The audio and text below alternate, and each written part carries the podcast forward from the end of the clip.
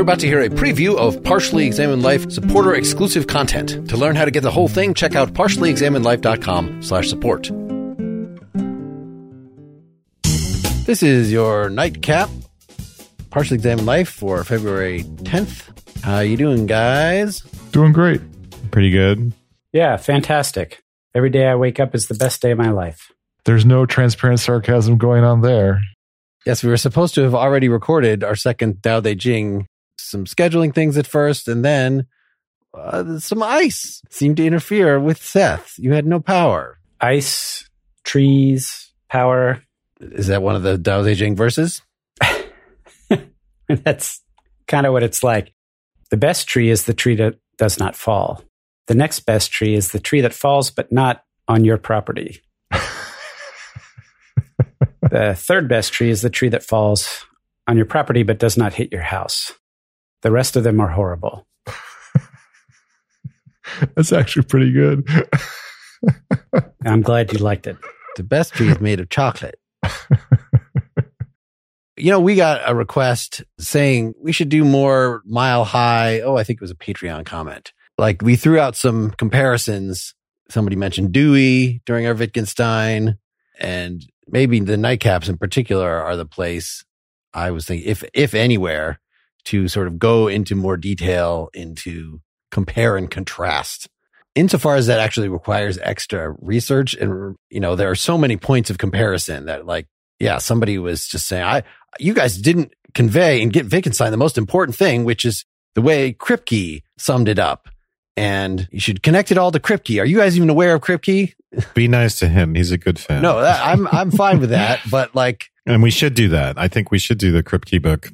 And I have re-listened to that one at some point in the last couple years, but it's still more effort than I, unless I actually understand the connection, then I can't tell you offhand based on what I know just now from about Wittgenstein, even from reviewing Wittgenstein and make any coherent connection between that and Kripke's concept of rigid designation, which, you know, has come up his and Putnam's discussions of that several times in different contexts, but like they don't connect in any obvious way to me.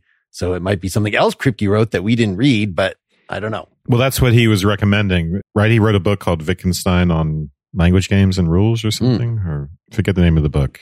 He suggested we read that and we, Okay. we should read it. That was an email I was initially thinking of. That it was, I think it was a Patreon comment that was like, Oh, you mentioned Dewey. Well, you should explore the, the connection between Dewey and this. Like, that's a great idea in that I want to just do more Dewey soon.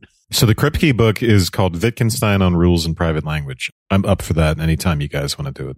First of all, naming and necessity is great. It's been a long time. I wouldn't terribly mind. And that would probably, I guess we've talked briefly before about like, do we actually want to do secondary literature by famous philosophers? Do we want to do Heidegger's book on Nietzsche? Do we want, you know, so we get Heidegger's Nietzsche or these kind of things. And they always sound good in the abstract, but then when it comes down to it, like I'd almost always rather do something else.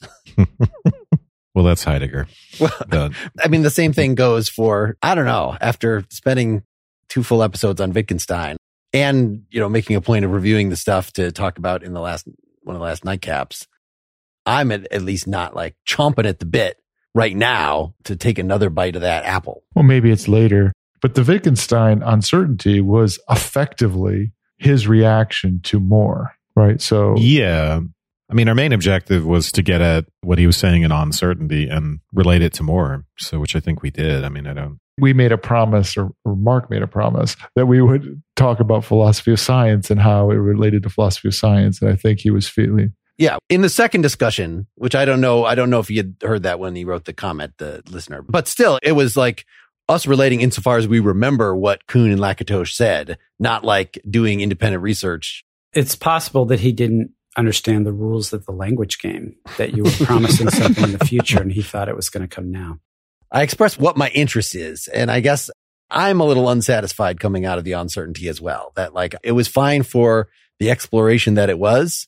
You know, I had the similar feeling. Wes, you, I, I feel like your comments sort of directly compared it to the fact that we did like a Shakespeare play that was kind of a draft Shakespeare's notes. So we get to see inside the Hmm. mind of Shakespeare, or at least how this particular project that didn't get completed or, you know, wasn't to the normal, how that worked. And so I feel like we got something similar with Wittgenstein, which strangely has something similar has a very similar feel with how we're approaching the Tao Te Ching, even though that was not one individual's draft, but was like worked over by a group probably for a hundred plus years before the text actually made it to the page in the way that we have seen it. I mean, it's always going to be harder with something aphoristic. Mm-hmm. There's just no way around it. But It's more than aphoristic. first comes, I thought, I thought it was fine. I thought, I thought we, right? I mean, I'm having a good time. I'm I'm excited about the next Yeah. in a few days from now. And I, unlike other sorts of excursions into places where we're, we have an expert and we know nothing, felt respectful and diligent and so forth. you know, with those things, you need, you need some idea of a few thematic threads to pursue, which aphorisms you're going to belong to that thread so that you can kind of weave your way through them. And, and so that's really what the organization requires for that kind of text. in that way, it's not so different than like trying to read fragments of pre-Socratics, I guess, where you're like reading Parmenides, where you have just this poem, and then I've been rereading certain of the different poems for the Tao, and then doing a little bit more Ames, and I found myself just admitting to myself that you know I enjoy the poems well enough, but it's actually the explication that I find much more interesting, and there's something kind of I realized that I found something kind of deeply unsatisfying about the poems themselves. And I didn't know what I thought of that just because they're so unexplicated. I mean, I'm just, I find myself much, much more interested in the interpretive part. You're talking about the Ames. Well, I'm talking about the Ames was much more interesting. And then just our conversations were much more interesting than actually my experience of reading the book. I had the same experience. So it's not uncommon that we take a text that's very, very old, written in a language which is, you know, substantially less discursive than the one we speak in. So words uh, have ambiguity, they have multiple meanings, right? This is what all that hermeneutic, Talmudic, biblical interpretation is about in Judaism. It's like, okay, well, there is no fixed meaning because you can't really say that the word means just this or just this. It appears to be the same way with, you know, Chinese characters, particularly since apparently this is at the beginning of the formation of language and is a very different kind of thing. So, you know, then you get this thing where it's like, okay, well, we can't just take the words at face value because we can't have a conversation about what's written on the page and our translated into our own discursive language. But I also don't want to like just have the commentary be like, let me explain the context. So you have to read, oh, there were this many emperors and there was all this stuff going on and the, to give it context, like you're saying. So what happens is in the Ames translation, at least, which they preface and say a philosophical translation, they're just trying to come up with a thematic philosophical interpretation.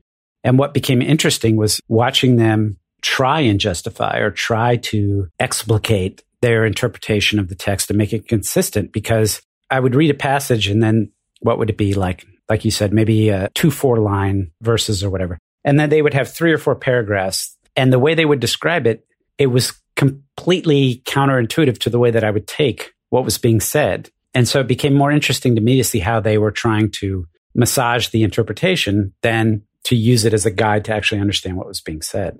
If that sounds like the kind of thing that you want to hear more about, then please go to partiallyexaminedlife.com slash support. Thanks for listening. Join us today during the Jeep Celebration event. Right now, get 20% below MSRP for an average of 15178 under MSRP on the purchase of a 2023 Jeep Grand Cherokee Overland 4xE or Summit 4xE. Not compatible with lease offers or with any other consumer incentive offers. 15,178 average based on 20% below average MSRP from all 2023 Grand Cherokee Overland 4xE and Summit 4xE models in dealer stock. Residency restrictions apply. Take retail delivery from dealer stock by 4 1. Jeep is a registered trademark.